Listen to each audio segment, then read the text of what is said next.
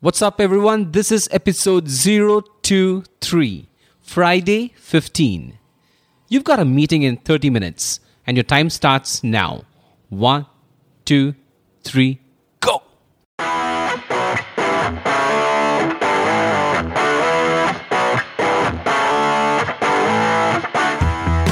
Welcome to the Design Your Thinking podcast, a show where we think, learn, and explore the product mindset so you can design better products every day. And now, your host, Karthik. Hey, what's up? It's Friday again. I bet you can't wait to get started with the weekend. So, I'm going to keep this episode nice and crisp. Welcome again to the Design Your Thinking podcast with me, Karthik, and today it's time for yet another Friday 15 class. All right.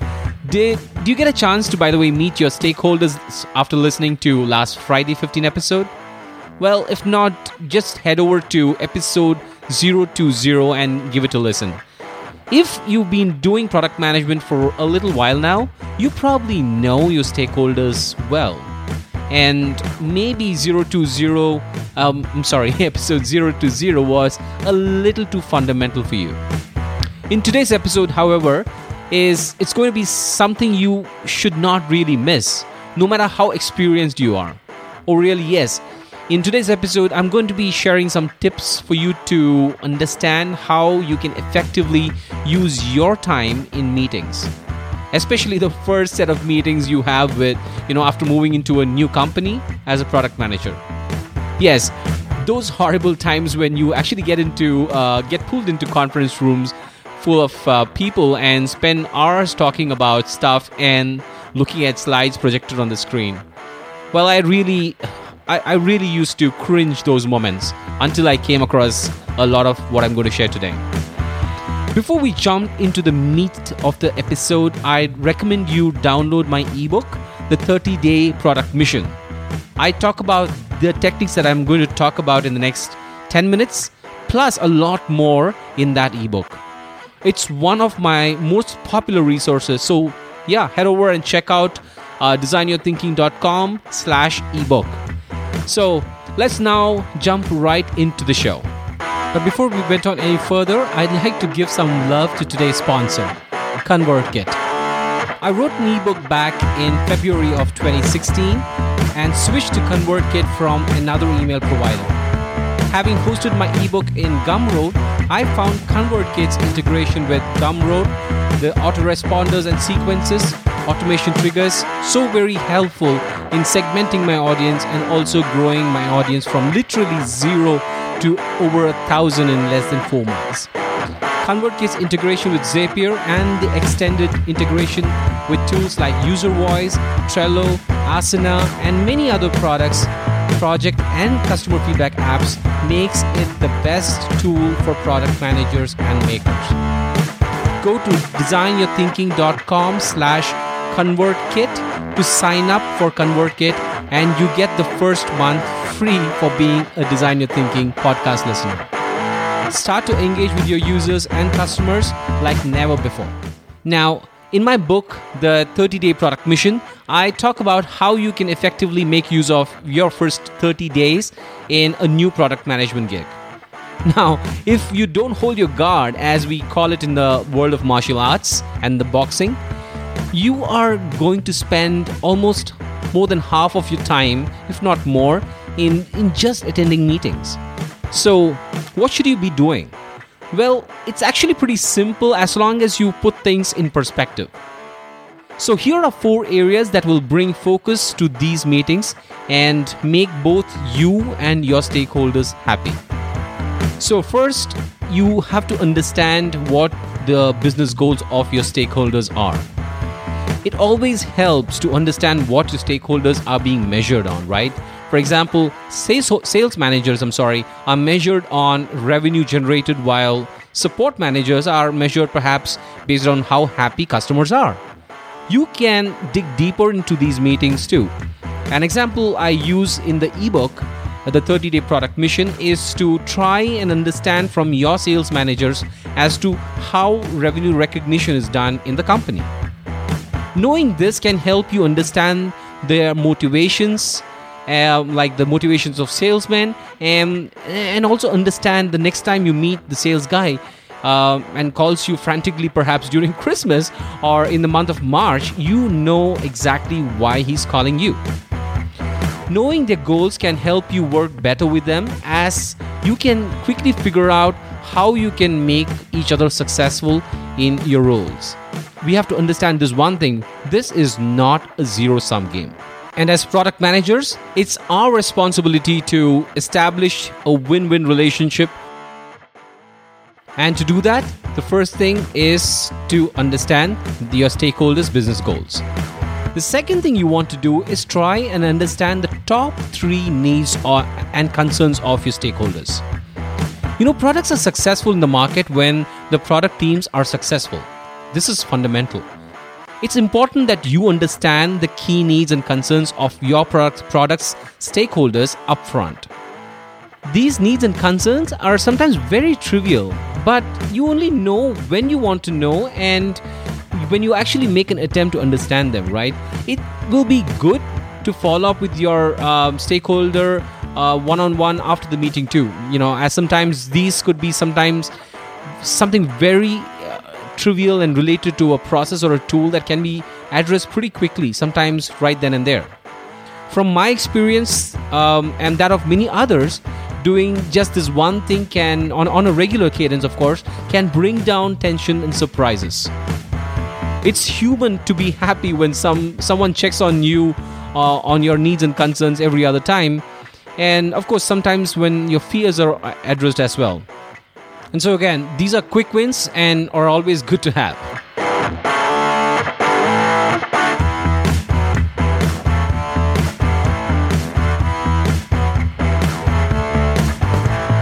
now that you understand the top three needs and concerns of your stakeholders the third step you want to do is try and understand how you can help them. It's natural for you to do your best to help these stakeholders to be successful. But like I said before, many a time your stakeholders have wonderful suggestions on how you can help them. You just need to help them and do what they ask you to do. For example, if your predecessor was handling customers in a certain way that it was not meeting their expectations, the sales account manager could have a suggestion for you to set up quarterly meetings with a select set of customers. Doing this could perhaps solve this problem, right? So you don't need to really do anything out, uh, you, you don't need to really spend time to uh, do some of these things. These are different from what I said before, though. You know, these are not the needs or concerns of your stakeholders, but suggestions from their past experience. Sometimes this could be just a feedback about yourself. If you've already been around for quite a while in the company, this these feedbacks could really be helpful to turn around your image and perhaps the that of the product too. So taking such feedback with an open mind and willingness to address it is a great quality of seen in successful product managers. Again, this is a great way to help put out small but really nagging fires at times. Great, now that you really made an attempt to put out these small nagging fires, uh, the fourth and the last step is for you to go and tap into your stakeholders' perspectives and knowledge and experience and understand two strengths and two weaknesses of the product from your stakeholders' perspective. Every one of your product stakeholders has a perspective about your product, right? The support manager finds it extremely buggy, while the sales manager finds it extremely competitive. You know, that, that there are always going to be perspectives. But as the person ultimately responsible for making decisions with regard to the product strategy and roadmap and whatnot, it's good for you to take stock of what each of these stakeholders think and thought was the product's strength and weakness. Usually, I ask for two of each, just to keep, you know, make sure that they weren't really, really pulling something off uh, from thin air for the sake of just making me feel good, right? So it's important that when you do this exercise, please also include more than two or three people from every function. This is to help avoid any sort of bias and more importantly it helps you get deeper into your stakeholders uh, say and you know. It's important that when you do this exercise, please also include more than two or three people from each function.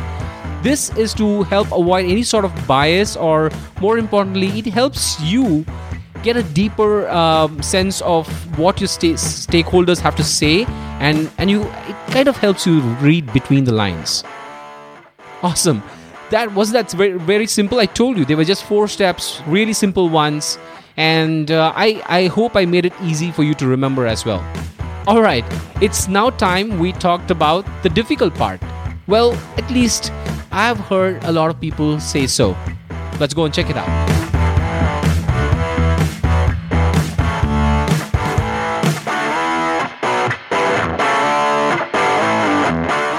I've spoken to so many product managers in the past many years, and some of the statements I've heard them make after these meetings are, are things like, oh boy, these meetings are so long, and I've, I'm so confused what we really discussed this long.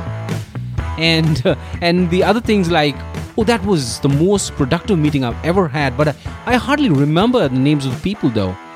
Actually, I remember the sales guy, but I'm not able to uh, recollect the remark that he made during the meeting. Sounds familiar, right? So, in the next few minutes, I'll teach you two ways to effectively document these meetings that will help you recall the discussion easily, and two ways to remember people in the room.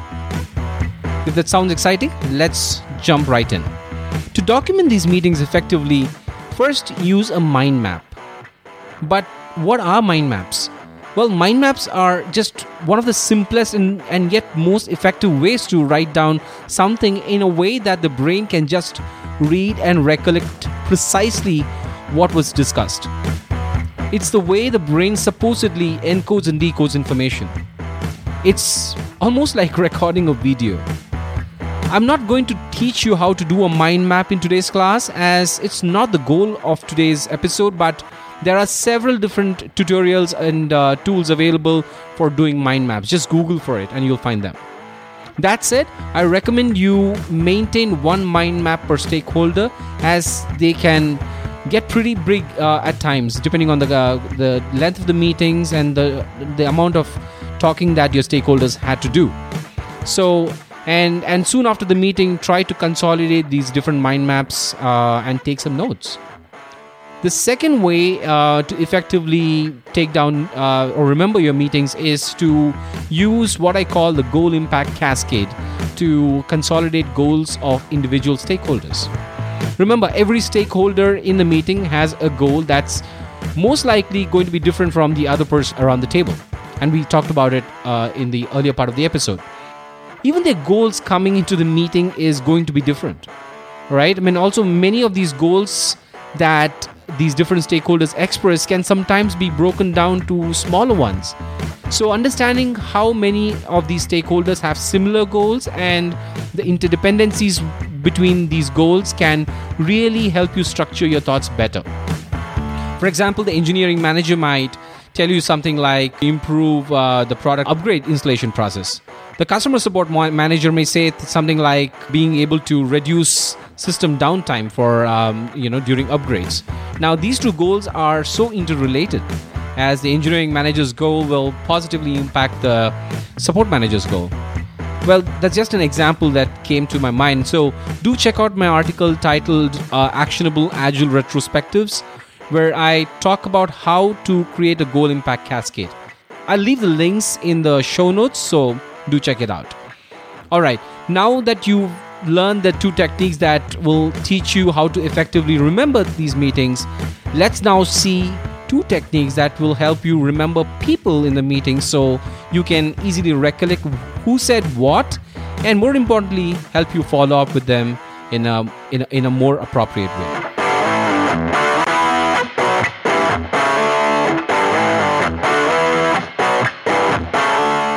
The first technique to help you remember people in the meeting uh, that I'd like to share with you is picturing the meeting. Well, the best way to remember the people and who said what is to video record the meeting. And the next best way is to picture the meeting. In this technique, you take a A4 sheet of paper when present in the meeting and start to quickly draw a picture of the positions of each seated in the room. don't worry too much about how good you draw. Just go ahead and use any representation to mark people and their names. Once done, keep track of conversations and note down anything you notice about the person. You know, where the person was wearing a bell bottom trousers uh, and a checkered shirt, perhaps. Or maybe someone had combed his hair like Elvis Presley. Whatever it is, the secret is to make the descriptions as visual as possible. Using words like favorite celebrities and cartoon characters are, eh, or anything that we enjoy helps us remember people better. Now, second is to create persona cards. Putting a face to the name is very, very important, and using personas are a nice and effective way of doing this. You can do this exercise after attending meetings, unlike others we talked about earlier. Don't do it while actually sitting inside the meeting, it could be a distraction. But what constitutes a good persona? We talk about user personas a lot as product managers, but for this exercise, I recommend you use these six characteristics. First, the stakeholders profile like age, role in the organization, and location. Second, write down the stakeholders' goals. Third, write down their motivations. You know what what do they uh, what are they incentivized on? What they fear most? What are their powers and achievements and whatnot that you get from their meeting? Third, fourth, write the frustrations that they have. Fifth, describe their personality. Are they extrovert, introvert? How they think, etc., etc. And finally, the sixth one try to write down associations uh, in terms of how they um, how you could possibly associate them to things like technology or other people or brand like you know they were wearing a different uh, uh, levi's brand jeans or, or they were talking about some technology a lot whatever it is right? So that's it. So these are the six characteristics that you can use to define your users uh, for defining your stakeholders persona. And that's it. That so so I think that brings the episode to a logical conclusion. So I hope you enjoyed listening to this episode, and more importantly, please go ahead and try uh, all of these things in your next meeting. And if you like listening to this episode, head over to designyourthinking.com slash iTunes and subscribe to the Design Your Thinking podcast. And please leave us a rating and review if you think your time was worth it.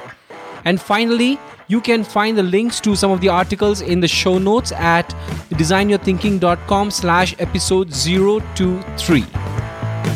All right, that's all I have for today. Till I see you in the next episode, stay tuned, stay inspired, keep pushing. Cheers.